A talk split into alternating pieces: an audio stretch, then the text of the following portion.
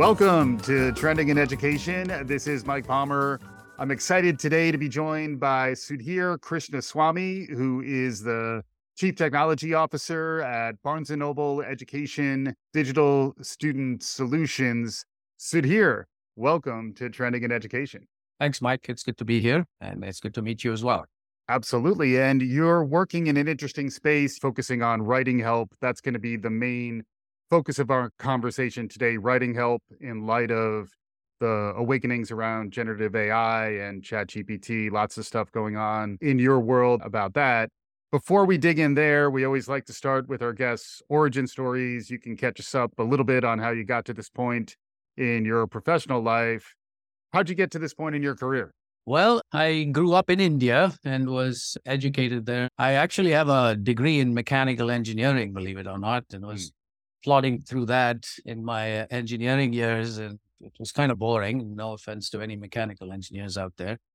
But somewhere around the third or fourth year, I discovered a computer language, and that really fascinated me. It was challenging. It was puzzling. You were able to do things with it and actually produce something that was, you know, an embodiment of your thoughts. And so all of that just, you know, swept me away, I guess. After I got out of engineering, I actually joined a computer school where I wrote a program to teach Turbo Pascal. Very shortly after that, came over to the U S and joined a company in the college ticketing space. Then we were serving event tickets for N C double A schools primarily. So that was my first intersect, I guess, with educational institutions. So I joined there as a junior programmer and rose up to be the C T O. Shortly after that, I moved on to another side of ticketing. Actually went back to India briefly, where I learned how to start up a whole company, and then came right back to the U S, where I joined, again, somehow I seem to be drawn into education over and over again. I joined this children's education company in the gaming space mm. called mm-hmm. Jumpstart and Math Blaster. Some of you might be familiar with these. So I became the C T O there. And that was my first exposure to trying to teach education at scale. You have all these kids coming to play games ostensibly. And our mission was to teach them a bit as they did that. And that's a very tricky proposition. You know, the intents diverge to some extent. Yeah, I've heard it described and, uh, as stealth learning. The learning sneaks yes. up on you while you're being entertained. It's also edutainment. Absolutely. I mean, it's kind of where you learn things like gamification, which then gets overused in various other places. But that was true gamification. The intent there was to, again, you know, educate. Not a trivial thing to do, especially at scale. There are, like I said, lots of divergent interests there as to people that land at your sites and what they really want to do versus learn. So that was that. And then I very shortly after that came into this company called Student Brands, which now I'm also the C E O of. And Student mm-hmm. Brands is in the writing help space. I see. And the way we did that back then was simply take a huge body of student essays and use them as reference material for folks that would come to our sites. And in order to prevent the inevitable cheating problem, we would submit all these essays into an anti-plagiarism tool that was used by universities. And so it, it works really well in that model, but it's still a very static way of reference. It keeps down all the negative stuff. It imparts as much positivity to the writing help experience as you possibly can. Right. But it's very static. As a researcher, you have to go in there and read a lot before you can start writing on your own. So that's when the idea of using technology to solve this problem at scale again. Right? Again, you have a whole bunch of people showing up at scale. Some of them just want to look at the thing they came in for and leave. And we, on the other hand, being an education company, want to teach them something. Yeah. And actually, just to pause there for a moment on the topic of writing help, which I think is the right one for us to be digging into here. Can you describe at a high level what that is and what types of services folks are looking for when they're asking for writing help? Sure. I think writing help is a collection of services across the space that, if you want to distill it down to something very specific, will be, I need to teach you how to be a good writer or a better writer. And doing that with technology has many faces to it. You could walk through a full coaching experience. You could give access to reference materials either piecemeal or in, in its entirety and say, look at this and write like this, which is an example-based approach that we were taking at Student Brands. Or you could do some of the, you know, the other side of it, which is not really writing help in the way we look at it, which is sort of give it away or do it for you. And we shy away from that, you know, right. Almost allergic to that. Because I've heard that one of the most effective tools to learn writing is to see lots of models of what you might have written and then be asked to write your own thing. And by seeing a lot of different examples, you start to create your own model, which then helps you become a better writer. Yeah, I think that's kind of how we learn. We watch, you know, and we understand and assimilate and then internalize and synthesize across a bunch of examples. And then we sort of emit the creative thing that is our own. Right. And it's to some extent derivative. And if you're going to be uncharitable about it, that's how you should look at it. But I think if you view that as part of the human experience of learning, that's really what it is. Mm-hmm. And it is in light of that thinking that, you know, let's see a lot of stuff that we want to approach and then add our own creativity to it. Mm-hmm. So that was the Student Brands model for a very long time. And around twenty seventeen or so, we started to think in terms of how do we do this dynamically? Mm-hmm. It's one thing to have six million essays on a site that you can learn from. But that's a problem of scale. You as an individual user are showing up not for six million things. You're showing up for, you know, maybe five to ten things that you want to consume. And you want those five or ten things. And maybe you don't want to read the whole thing. Maybe you're stuck at the essay prompt. Maybe, you know, you need that next step. And then you'll write on your own a little bit. And then you need a little more reference. So how do you do that? Big problem, first of all, is how do I show you those six out of a million mm-hmm. that you're landing on? How do I surface that intent to you? First, at Google, because you're going to be searching at Google, you're not coming directly to our sites. And then how does Google understand that's representative of your search interest? And then once you land on our page, how do we ensure that that is at least mildly representative of what you came looking for? And then perhaps we can let you go in deeper by showing you affiliated concepts and essays and mm-hmm. things like that, that then encourage you to explore a little more. And this is where to us the learning starts. Right. Is there a website people could go to to, to see the type of stuff that you're working on? Studymode dot com is representative of quite a few things that we'll be talking about, not the least of which is the writing tool itself. And that's where I wanted to go next is designing a writing tool. You were probably ahead of the thinking that the rest of us were thrust into towards the end of last year when ChatGPT became more available to everyone. You know, folks who were in software development, thinking about e-learning, thinking about assessing writing competencies and designing products to help people get better. A I was certainly something you were thinking about prior to this generation of large language models hitting the market. But now that this stuff is out there, I'm curious what it's like to think about designing these products and thinking about what you might leverage and where we are in terms of the accessibility of some of this technology and how quickly it's developing. Absolutely. Yeah, we are ahead, luckily. We face this problem of scale, as I said. How do you show this stuff in a pertinent way to a user that's come to potentially consume a little or a lot?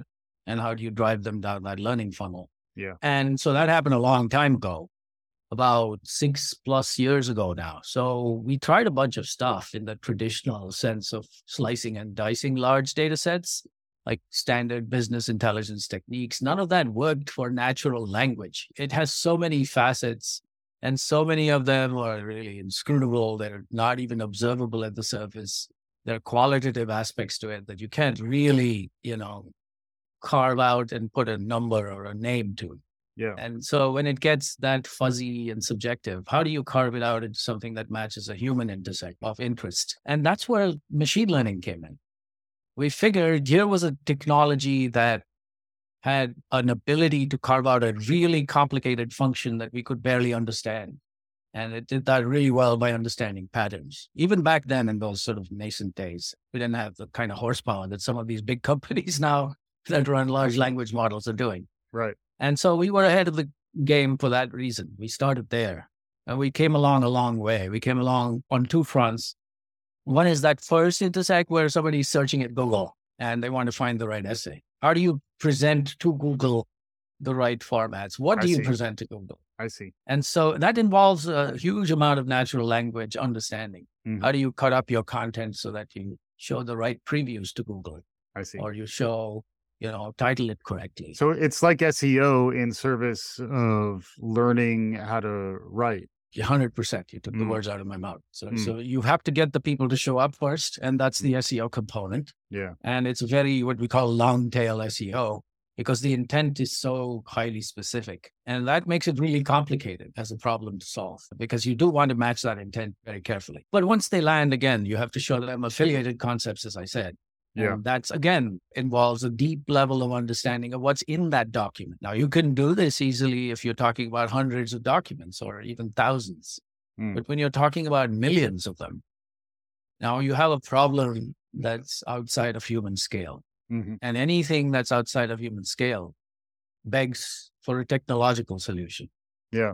So that's how we got ahead of it. And then when ChatGPT came out and took over the world, it was a surprise that it came out that fast, but large language models had been developing off to one side for quite some time. So it was not a technological surprise as much as the fact that it, it set the world's imagination on fire, so to speak. And, yeah. and so it required an immediate response. And having been in this place for six years, we very quickly moved and added it to our arsenals and responded. And we have, for example, we just launched an A I plagiarism detector. Mm-hmm. Called Identify on Bartleby dot com. And that's now a tool we've provided for free to educators, mm-hmm. so that, you know, they can check their student essays. Yeah. And you mentioned Bartleby. Bartleby Write is a product that you're developing that is already out there. And some questions immediately come to mind around how do you integrate it? And that's where you immediately have been able to snap into this new technology. I'd love to hear more about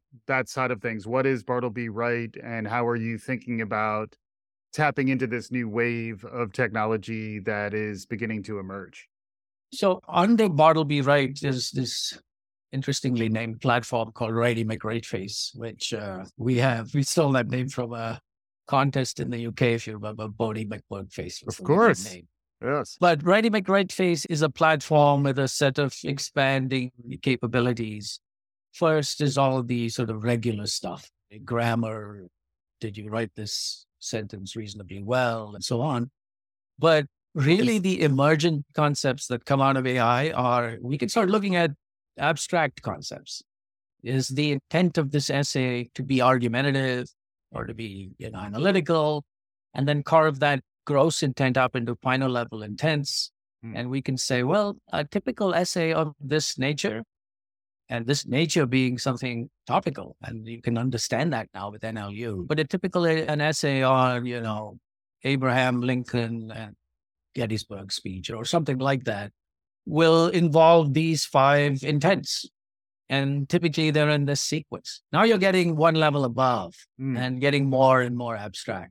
And then you can go from there and say, well, this intent is typically answered by asking the following questions. Once I get that whole space of it, I can then measure coverage. How well are you doing? Hmm. Can I push you slowly and incrementally now through a language journey where we start to suggest things in time, where you ask a question, we answer it just enough for you to keep that creative intent in you alive, hmm. and perhaps, you know, burn it a little brighter. And remove all the structural impedance that you typically get in the writing help, mm. and walk you through your own creative journey a little more easily. And that's, you know, essentially that's what technology is. It just allows you to do what you want to do a little more easily.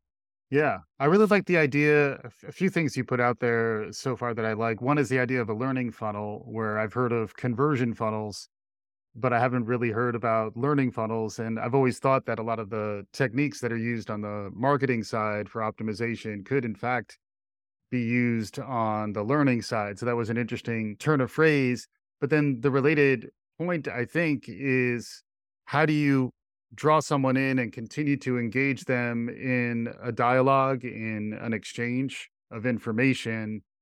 I've been really struck by how these new generative models are chat-based, where I give you something you give me something back. I've likened it to improv, where, you know, a lot of yes ends until you call the A I out on being wrong and confident about what it was talking about before. Right.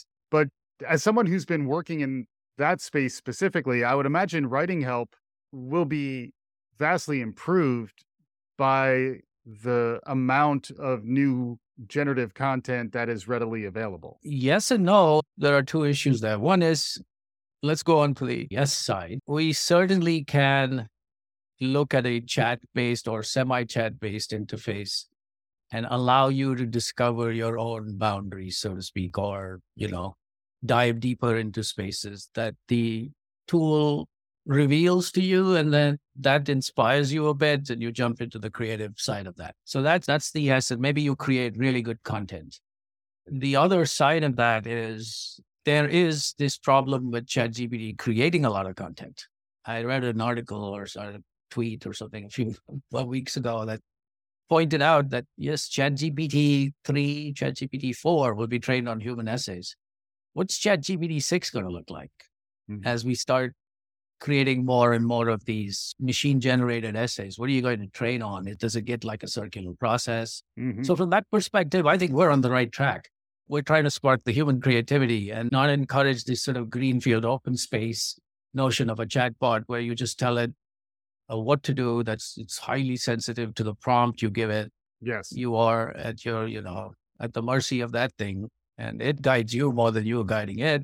Right. So like any product, any good product, I think you take elements of what works, discard the things that don't work, and assemble it into a highly directed intent. And that's what a writing tool is now. It's not just a grammar checker and a this and a that. It's that learning funnel. I can take you at the top. I can give you just a little bit. And I can slowly deepen your journey by giving you all sorts of things. Uh, one of the things we just added, and by the way, the things I'm describing are not out yet. It's almost there. It's just not in productized format. Yeah. And so we've been working on them for a very long time. And so we have what I just described to you, this whole intent sequencing and the coverage analysis and all of that. We just need to bring it out there and put it into Bartleby Write. We do need to go down that journey. We do need to use the tool. We need to discard elements of the chatting experience, the open chatting experience that mm-hmm. do not fit this mission mm-hmm. of teaching somebody to write or allowing them to write without, like I said, all the structural impediments. And yeah. and then maybe that works a lot better than just saying, here's a window, now type whatever you want and figure out how to write. Yeah, that makes sense. It does need to be more structured than, and maybe more formal at times than the current model of chatting with ChatGPT or Bard or Sydney, I think is Microsoft's. How are you thinking about personifying the voice? The idea now that ChatGPT kind of has a personality. Maybe we're just pretending to notice that there is a personality on the other side. But as humans, we are starting to engage almost in a collegial way with some of these new chat applications that are emerging, similar to Siri or Cortana. How are you thinking about that in terms of the emotional design and the way in which the product experience interacts with folks who are getting used to almost establishing a relationship with their software?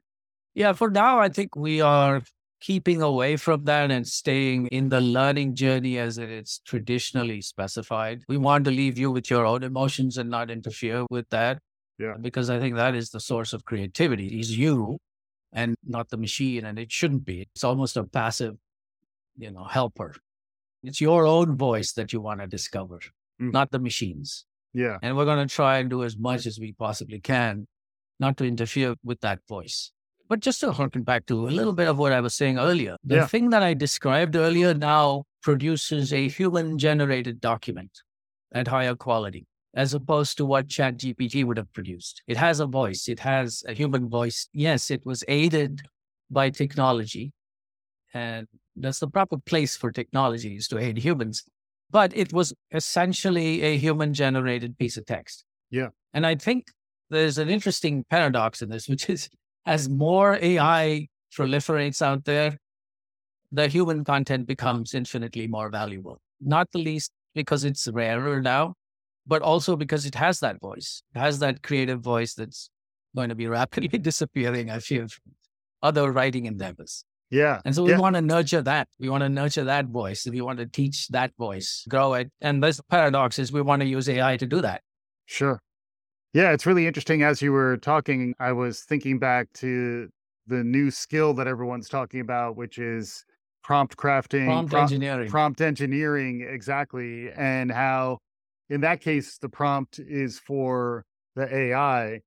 But a lot of what you're describing in writing help is more like prompt engineering for the human writer or the learner, where there are certain questions or stimuli or prompts that ideally will facilitate a better written product from that individual. It was interesting for me to just think about how, in some ways, you're designing the prompts for the humans to make them better writers. That's a very interesting way to look at it. I agree. So shifting gears a little bit, where do you see things headed with this stuff? I know it's kind of early, but we are a trend spotting show. Folks are still getting their legs under them. At the same time, it does seem like we're rolling out versions of ChatGPT faster than numbers of razors on your razor blades. ChatGPT four is out, and more are on the way. It's difficult, I think, to get your bearings. But as someone who maybe is a little bit out ahead of this, any sense of what you see on the near or further horizon, and where do you see some of the new technology going? And also the market itself. What do you think people are going to, are they going to start looking for different things because they're expecting something like ChatGPT on the other side? Sure. I'll take a crack at it. As you said, it's an emerging thing. And our observations are likely to be about fifty percent off at this stage. But there are some early sort of trends. I think, first of all, it helps to contextualize what's going on. It's a large language model. It's not a smart thing. It's, it's just a giant mess of data. I've likened uh, it to a magic eight ball. I don't know what you think about that, but to me, I feel like it's a very high-tech version of you shake the eight ball and it gives you one of ten answers, you know? Yeah, it's, it is. So they've, they've called it a stochastic parrot. Mm. It just, it it's fairly random, but settles on a human-like pattern. And what it spits out is almost magical. In some cases, even some of us don't understand what it's doing and why. How does it rhyme, for example? Surely it has to understand what rhyming is in order to do that. Or I spotted a recent example where somebody told it to write an abecedarian format, mm-hmm. and it actually did that. Now, how does a stochastic parrot do that? Yeah. So it's a mystery to some of us as well. Mm-hmm. You're going to have to rely on the underlying technical intuition that, yeah, that's all it's doing. The fact that it's able to mimic us so well is simply a function of how much data we've fed it and how much yeah. we've trained it. So it's a mirror. It's a very, very good mirror. It's a magic eight ball, to your analogy. Although, to your credit, Stochastic Parrot is a wonderful band name. So I'm already thinking about what kind of music we might play. But, but yeah, any thoughts on how this may evolve, how humans interact? Because it does feel like if the eyeballs are captured by this new mode of interaction, just like they're already trained on Google search, if there becomes a new mode of interacting, which is a little more question and answer, prompt and response, do you anticipate that changing customer expectations around learning products or educational experiences? Oh, absolutely. Like I said a while ago, I think it set the world's imagination on fire. Every garage startup is now heavily engaged in A I, and that wasn't even true four months ago. It's a huge change in the product space. I was just trying to narrow it down to something I could put my mind around, which is it's a large language model, G P T three, yeah. four, yeah. five, whatever. Yeah. This is all they're doing from a technical space. From a technical perspective, it's just an ever-growing, ever more capable magic eight ball. But it is, it's a hugely impressive piece of technology. And it's opened the door to things like what you just said, which is why search when you can just find this thing. Right. And it's a much more natural way of interacting with a piece of software. So why wouldn't we do that? And I think it's going to be inserted into as many products as we can to allow those products to become more and more capable. Mm-hmm. And hopefully, like we're doing, they will do that in the service of humankind and not just replacing a human capability, but augmenting it.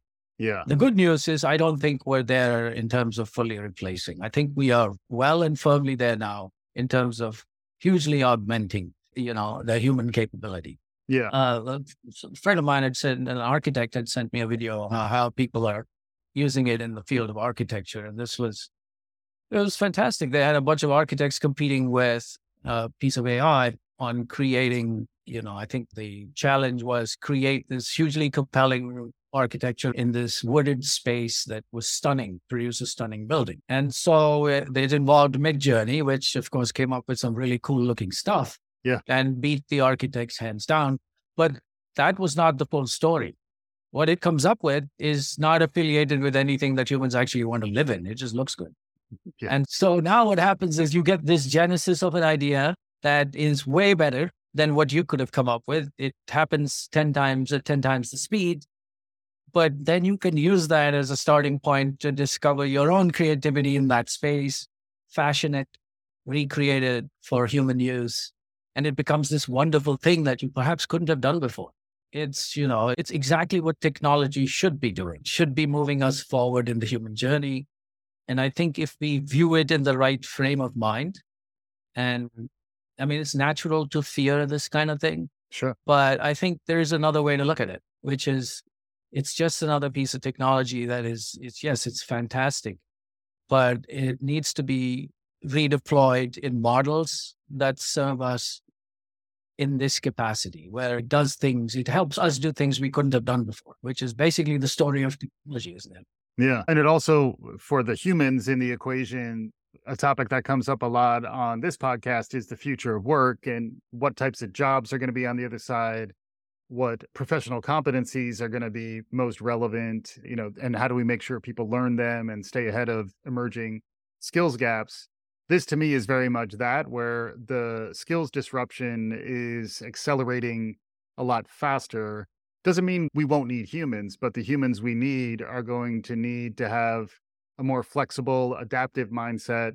And they're also going to need to be able to work with technology in partnership, understanding that there's a point at which the pure human play is going to lose to the augmented with A I play.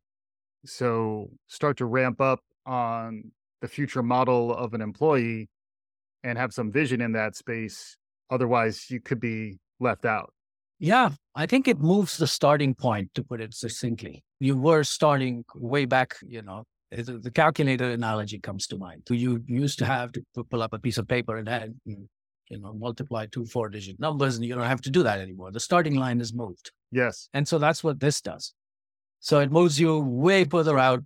And then you start from there. So if you are, for example, a programmer who does not know how to use ChatGPT to create just basic repetitive coding templates as your starting point, you're going to be far behind the person who does. So it changes the game. It changes everything all the way back to education, where we have to teach people how to do this now and focus on, maybe in education, we focus more on the conceptual spaces and then leave the rest to the tools. So it, it changes a lot of things, even at its current nascent stage. And if the world is going to be producing now products with this basic capacity in pretty much every product, yeah, yeah, the, the entire starting line just moved. Right. To your point, it doesn't change the need for humans. It just changes how they, what they produce, how they produce, at what speed they produce, which is an old story. That's what tech does. And this is no different from that. The one place where it goes a little, you know, asymptotic is what happens next when it gets smart. And that's a much larger conversation, best left to sociologists and economists and things like that. Because we, we identify so much with work and the product of work, and the economic systems are so calibrated to that. But yeah. That's a much larger conversation. The good news is I don't think we're anywhere near that. These parrots are not getting that smart anytime soon. Yeah, but we are entering into a symbiosis that probably will continue for the foreseeable future, just like we all are carrying our smartphones around until the implants are ready. I don't know what comes next, but there's not much going back in terms of this relationship with technology. And that is already impacting how we think about writing, and also how we think about assessing writing. And it's becoming increasingly at risk that some of the assumptions around everyone will learn how to write, everyone will go through this sort of traditional curriculum around writing, that's being questioned a lot more in light of the, the emergence of this new technology. We're getting closer to time, but since you're cooking, I wanted to hear any thoughts you might have around the future of writing, the future of teaching writing in light of everything we've been discussing. Okay, very quickly then, I think it's again how you frame things. And it could be argued that instructional design is in need of a review, and perhaps the instructional design of yore doesn't match our needs of today, especially in an accelerating state like the one you've just described. So why should it be that way? Why should we be handing out essays for review? Why sh- why don't we have, for example, if I can turn Writey into a tool that's, for lack of a better word, proctoring you in your writing experience, if I can log what you're doing, as a faculty member, you can submit the writing assignments through my, you know, through this writing tool. And then some piece of technology can curate all that for you and parcel it out to the student in a manner that fits your new model of instruction design. Do we have an end-to-end solution that now matches the technology that just showed up at our doorstep?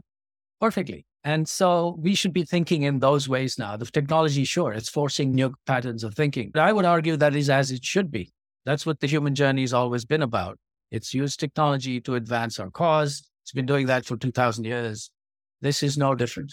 Yeah.